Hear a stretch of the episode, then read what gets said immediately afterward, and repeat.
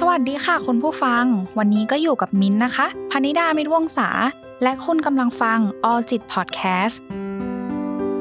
กับรายการใช้ใจดู รายการที่จะพาดูหนัง ซีรีส์แบบสั้นๆ ที่ไม่ใช่แค่ตาดู แต่เราใช้ใจฟัง ในยุคที่ทุกคนต้องประสบพบเจอเรื่องราวในชีวิตมากมาย ซึ่งอาจทำให้เกิดความเครียด ความเหนื่อยล้า การได้ดูหนังหรือซีรีส์ดีๆ สักเรื่อง อาจช่วยบรรเทาความเครียด ความเหนื่อยล้าที่เกิดขึ้นได้ หลาย ๆ ครั้ง หนังหรือซีรีส์ที่คุณผู้ฟังใช้ใจดู อาจทำให้ได้ความรู้หรือข้อคิดใหม่ ๆ ที่อาจเปลี่ยนแปลงชีวิตให้ดีขึ้นก็ได้นะคะ ใน episode นี้ เช่นเคยค่ะ มิ้นจะมารีวิวถึงเรื่องราว ตัวละคร ข้อคิด และเพลงประกอบของหนังโรแมนติกคอมเมดี้ที่ชื่อว่า50 First Dates จีบเธอไม่เคยจำค่ะ หนังเรื่องนี้กำกับโดยปีเตอร์ซีเกิลถูกฉายก่อนวันวาเลนไทน์เพียงหนึ่งวันในปี 2004 นำแสดงโดยอดัมแซนด์เลอร์และดรูแบร์รี่มอร์ที่เคยสร้างผลงานที่เป็นที่ประทับใจของผู้ชมทั่วโลกในเรื่อง The Wedding Singer มาแล้ว เคมีทั้งสองเข้ากันจนคว้ารางวัล Best on Screen Team จาก MTV Awards ได้สำเร็จ นอกจากนี้ยังกวาดรายได้ไปได้กว่า 196.3 ล้านดอลลาร์สหรัฐทั่วโลกอีกด้วยค่ะ ในเวลาต่อมา 50 First Dates ยังถูกนำไปรีเมคหลายครั้งในหลายประเทศ ไม่ว่าจะเป็นอินเดีย มาเลเซีย และญี่ปุ่นหนังเรื่องนี้เป็นเรื่องราวความรักของหนุ่มสาวคู่หนึ่ง ซึ่งเกิดขึ้นบนเกาะฮาวาย ระหว่างเฮนรี่รอธสัตวแพทย์หนุ่มที่มีงานอดิเรกคือการจีบนักท่องเที่ยวสาว และลูซี่วิทมอร์หญิงสาวผู้โชคร้าย ประสบอุบัติเหตุทางรถยนต์ทำให้สมองกระทบกระเทือน และมีความทรงจำเพียงหนึ่งวัน เมื่อเธอหลับและตื่นขึ้นมา จะลืมทุกอย่างที่เกิดขึ้นเมื่อวานไปทั้งหมด มิ้นคิดว่าหนังเรื่องนี้เป็นหนังที่เล่าเรื่องราวหนักๆซีเรียสซีเรียสออกมาได้ตรงกันข้ามกับอารมณ์ที่ควรจะได้รับสุดๆเลยค่ะ แทนที่จะดราม่าจะเศร้า หนังได้สอดแทรกมุกต่างๆ ไว้อย่างแพรวพราวสมกับที่อยู่ในหมวดของหนังโรแมนติกคอมเมดี้ ซึ่งมินคิดว่าหากได้ดู ผู้ฟังน่าจะได้รับความรู้สึกดีๆ ไปไม่มากก็น้อยค่ะ นอกจากนี้ หนังเรื่องนี้ยังสอดแทรกความเป็นจริงของความรักและความรู้เกี่ยวกับจิตวิทยาเอาไว้ด้วย เกริ่นกันไปเยอะแล้ว มาถึงช่วงวิเคราะห์ตัวละครกันดีกว่าค่ะ ตัวละครแรกที่มินอยากพูดถึงคือเฮนรี่ลอตเฮนรี่รอดเป็นสัตวแพทย์สัตว์น้ำที่มีความฝันสูงสุดคือการล่องเรือไป阿拉สกาเพื่อศึกษาชีวิตของวอลลัส แต่ชีวิตของเฮนรี่เปลี่ยนไปตลอดกาลเมื่อได้พบกับลูซี่วิทมอร์ที่ฮูคิลาวคาเฟ่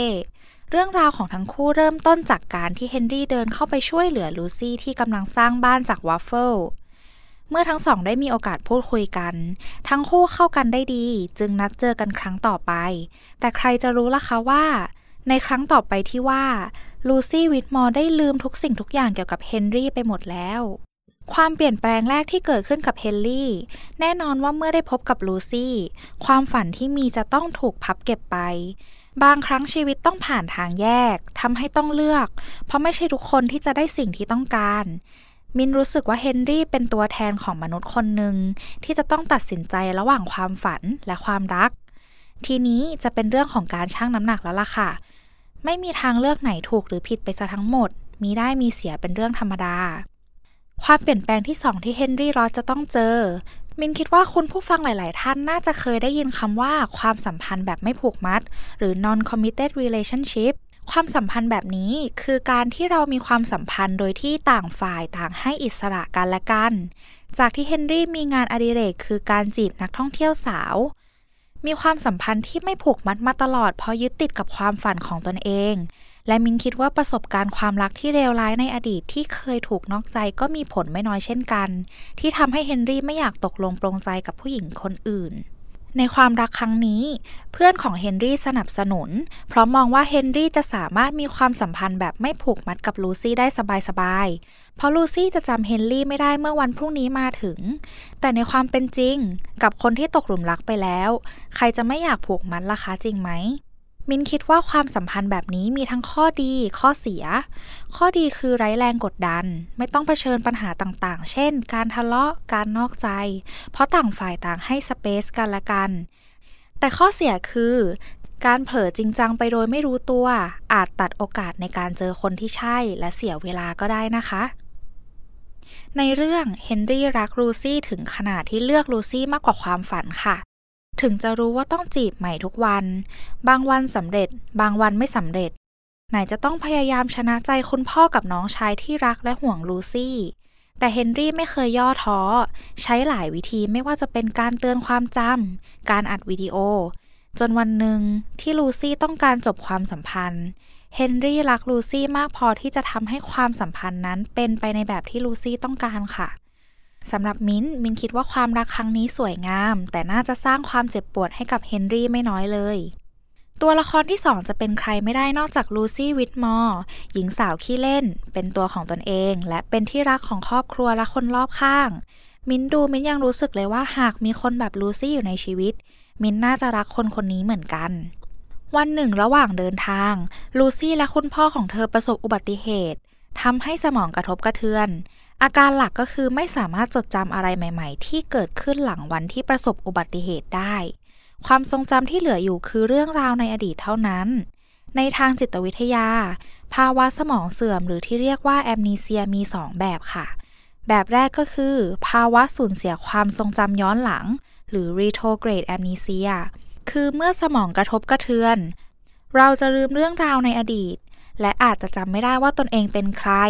จำสมาชิกในครอบครัวไม่ได้เป็นต้น แบบที่ 2 คือ ภาวะสูญเสียความทรงจำแบบไปข้างหน้า หรือ anterograde amnesia เราจะไม่สามารถจำเรื่องราวใหม่ ๆ ได้ ซึ่งลูซี่เป็นแบบหลัง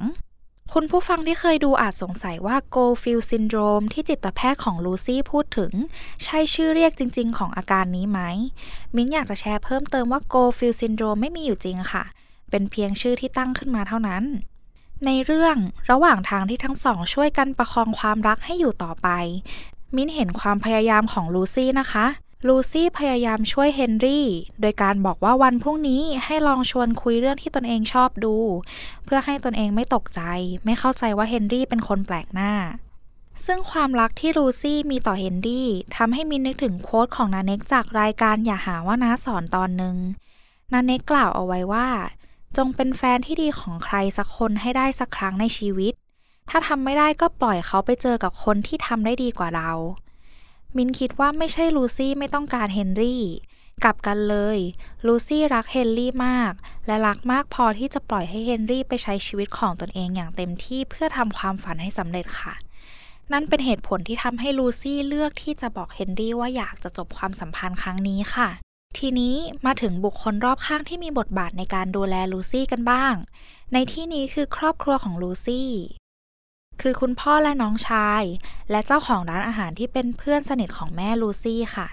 หลังจากที่ลูซี่ประสบอุบัติเหตุ และเข้ารักษาตัวเป็นเวลา 3 เดือน เมื่อออกจากโรงพยาบาล คุณพ่อ น้องชาย และเจ้าของร้านที่เป็นเพื่อนสนิทของแม่ลูซี่ ทุกคนเลือกที่จะปกปิดความจริง โดยการจัดฉากให้ชีวิตของลูซี่ดำเนินไปแบบเดิมทุกวัน ลูซี่ตื่นและทำกิจกรรมเดิมๆ ซ้ำไปซ้ำมาเป็นปีๆ ฉากที่มิ้นเห็นคุณพ่อกับน้องชายเซตทุกอย่างขึ้นมาให้เหมือนเดิมทำให้นึกถึงหนังเรื่อง The Truman Show เลย เป็นหนังที่เล่าเรื่องราวชีวิตของ Truman ชายหนุ่มที่ไม่รู้ว่าตนเองเป็นเพียงตัวละครหลักในรายการเรียลิตี้เท่านั้น มินไม่คิดว่าการกระทำแบบนี้ดีกับผู้ป่วยสักเท่าไหร่ ผู้ดูแลไม่ควรที่จะวางบทบาทให้ตนเองเป็นพระเจ้ากำหนดชีวิตของผู้ป่วย เพราะอย่างที่เฮนรี่พูดไว้ ว่าในอีกหลายสิบปีข้างหน้า หากเธอต้องตื่นมาพบกับตนเองในเวอร์ชั่นแก่ หน้าตาเหี่ยวย่น ถึงตอนนั้นจะอธิบายเธอว่าอะไรล่ะคะ เธอจะรับได้จริง ๆ หรือเปล่า เมื่อรู้ว่าตนเองถูกหลอกตลอดมา คงจะดีกว่ามากหากผู้ดูแลเลือกที่จะบอกความจริง และหาวิธีทางที่จะใช้ชีวิตร่วมกับอาการนั้น ดีที่ในเรื่องทุกอย่างเปลี่ยนแปลงไปในทางที่ดีขึ้นเมื่อความแตก เพราะทะเบียนรถของลูซี่หมดอายุลูซี่ยืนเถียงกับตำรวจอยู่นาน และยืนยันว่าทะเบียนรถของตนเองจะหมดอายุได้อย่างไร ในเมื่อมันยังไม่ถึงเวลาเลย เพราะนึกว่าวันนี้เป็นวันเดียวกันกับปีที่แล้วค่ะ นอกจากนี้มิ้นเคยอ่านบทความเกี่ยวกับผู้ดูแลผู้ป่วย ในความเป็นจริง ไม่ใช่เรื่องง่ายเลยสำหรับผู้ดูแลผู้ป่วย ที่อาจจะเป็นสมาชิกในครอบครัว เพื่อนหรือญาติสนิทอื่น ๆ เพราะจากการศึกษาพบว่า ผู้ดูแลผู้ป่วยมีแนวโน้มที่จะมีปัญหาสุขภาพจิต เพราะฉะนั้นการดูแลตนเอง จักสรรเวลาพักผ่อนให้เพียงพอ ทำกิจกรรมที่ชอบ และการเปลี่ยนเวรในการดูแลผู้ป่วย จึงเป็นทางปรับตัวปรับใจเบื้องต้นที่ควรให้ความสำคัญค่ะ อีกอย่าง มิ้นคิดว่า การขอคำแนะนำจากจิตแพทย์ และปฏิบัติตามอย่างเคร่งครัดเป็นเรื่องจำเป็น เพื่อตัวของผู้ป่วยและผู้ดูแลผู้ป่วยเอง อย่างจิตแพทย์ในเรื่องนี้ตรงไปตรงมาสุด มีฉากที่เฮนรี่บอกว่า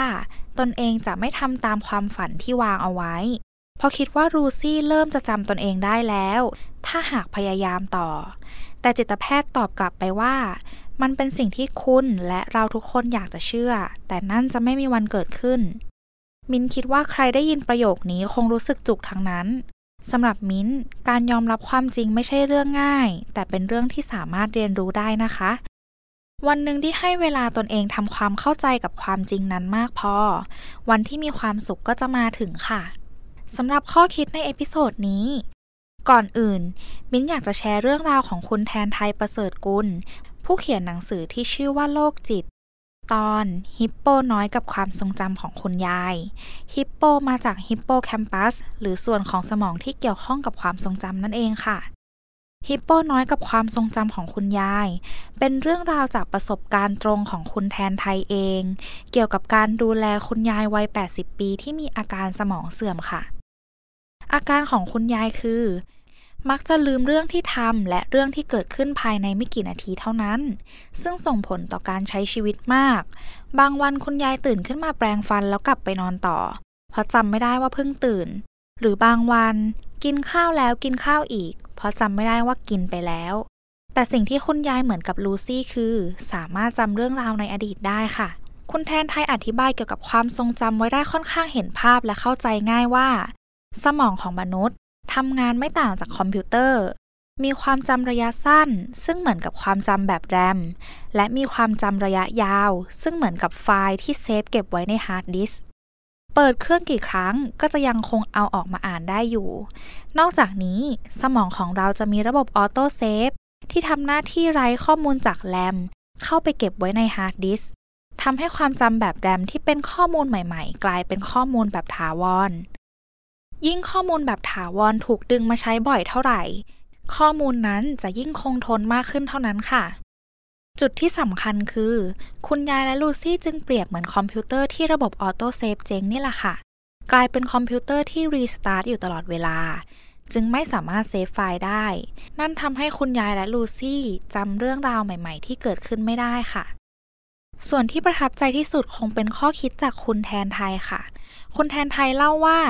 ตอนพาไปดูนกเพนกวิน คุณยายตื่นเต้นเหมือนเด็กๆ แต่พอดูเสร็จ คุณแทนไทยถามว่าสนุกไหม ปรากฏว่าคุณยายจำไม่ได้ จุดนี้ทำให้คุณแทนไทยรู้ว่า ชีวิตก็เท่านี้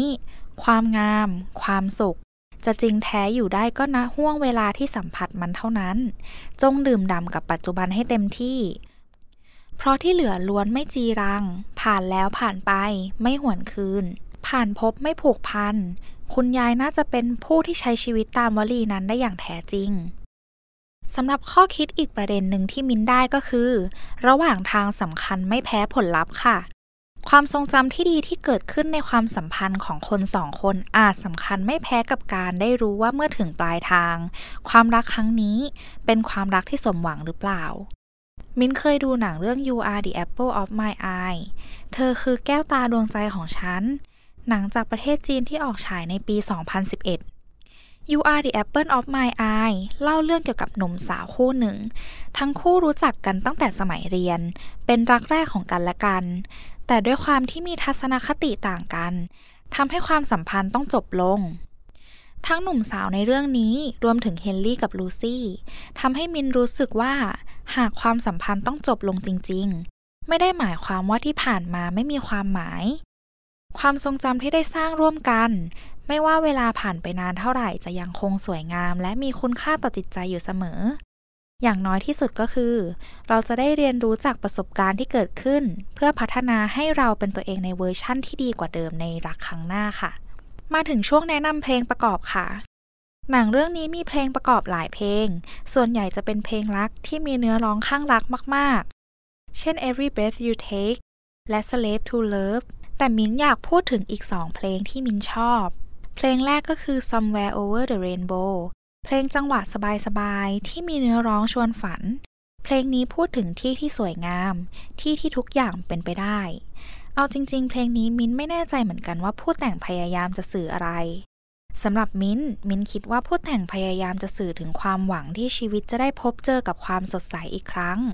เหมือนกับว่าเขากำลังเจอกับเรื่องยาก แต่เขายังคงเชื่อว่าวันหนึ่งจะสามารถกลับมามีความสุขได้อีกครั้งอะไรประมาณนั้น หากคุณผู้ฟังมีความคิดเห็นที่แตกต่างไปหลังจากฟังเพลงนี้ สามารถคอมเมนต์บอกกันได้นะคะ และเพลงที่ 2 คือเพลง Another Day พูดถึงชีวิตธรรมดา ที่เจอเรื่องน่าตื่นเต้นบ้าง เจอเรื่องน่าเศร้าบ้าง แต่ไม่ว่าวันนี้จะเจอกับเรื่องแบบไหน วันนี้ก็เป็นแค่อีกวันเท่านั้นเอง มินคิดว่าเป็นเพลงที่ช่วยปลอบประโลมใจได้ดีในระดับหนึ่งเลย อย่างที่เนื้อร้องบอกเลยค่ะ ไม่ว่าจะเจอเรื่องดีหรือเรื่องร้ายแค่ไหน สุดท้ายวันนี้จะจบลงและผ่านไปค่ะ ก่อนจากกันไป มินมีเรื่องราวฟีลกูดเล็กๆ น้อยๆ ที่อยากจะเล่าให้ฟังค่ะ คุณผู้ฟังที่เคยดูหนังเรื่องนี้อาจไม่ทราบมาก่อนเลยว่าจริง ๆ แล้ว มีเรื่องราวแบบนี้เกิดขึ้นในชีวิตจริงของคู่รักคู่หนึ่งที่ชื่อว่ามิเชลและเอียนค่ะ มิเชลมีอาการเดียวกับลูซี่ ถึงแม้เอียนแฟนหนุ่มของมิเชลจะทราบดีว่า อาการนี้ไม่สามารถรักษาให้หายได้ แต่เอียนไม่เคยท้อแท้ เอียนคอยช่วยลูซี่ในการจดจำเรื่องราวต่างๆ ที่เกิดขึ้น รวมถึงย้ำเตือนว่าเธอแต่งงานกับเขาแล้ว ด้วยการนำรูปภาพให้ดูทุกวัน เอียนบอกว่า แต่การที่มิเชลมีอาการนี้ไม่ใช่เรื่องที่ไม่ดีไปซะทั้งหมด เพราะมิเชลมักจะหัวเราะกับมุกและเรื่องตลกต่างๆ ที่ได้ยินมาแล้วนับครั้งไม่ถ้วน ราวกับได้ยินมันครั้งแรก มิ้นอยากจะชื่นชมเอียนจากหัวใจเลยค่ะ ที่สามารถมองเรื่องราวดีๆ ในเรื่องราวร้ายๆได้ทำให้สามารถใช้ชีวิตได้อย่างมีความสุขคำพูดของเอียนที่ประทับใจที่สุดสำหรับมิ้นคือ ไม่ว่าความทรงจำของเธอจะหยุดอยู่ที่ปี 1994 แต่ผมยังมีความสุขถึงแม้จะต้องอดทนบ้าง เพราะผมรักเธอ โรแมนติกมากเลยว่าไหมคะ มินเชื่อเสมอว่ามันมีนะ ความรักแบบนี้ ความรักที่ใช้ชีวิตเดียวรักคงไม่พอ ค่ะคุณผู้ฟัง มินได้แนะนำเรื่องราว ตัวละคร เพลง และข้อคิดที่ได้ไปแล้ว หลังดูจบ มินเชื่อว่าคุณผู้ฟังที่ดูแล้วบางคน ด้วยความที่เรามีประสบการณ์ในชีวิตที่แตกต่างกัน น่าจะทำให้มีความคิดมีมุมมองที่แตกต่างไปจากมิ้น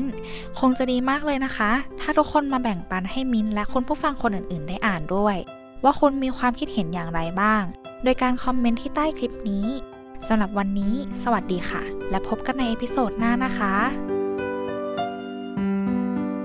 สามารถรับฟัง All จิต Podcast ได้ที่ Spotify, Apple Podcast, Google Podcast, Podbean และ Blockdit ค่ะ All จิต Podcast ดาวน์โหลดได้แล้ววันนี้ทั้ง iOS และ Android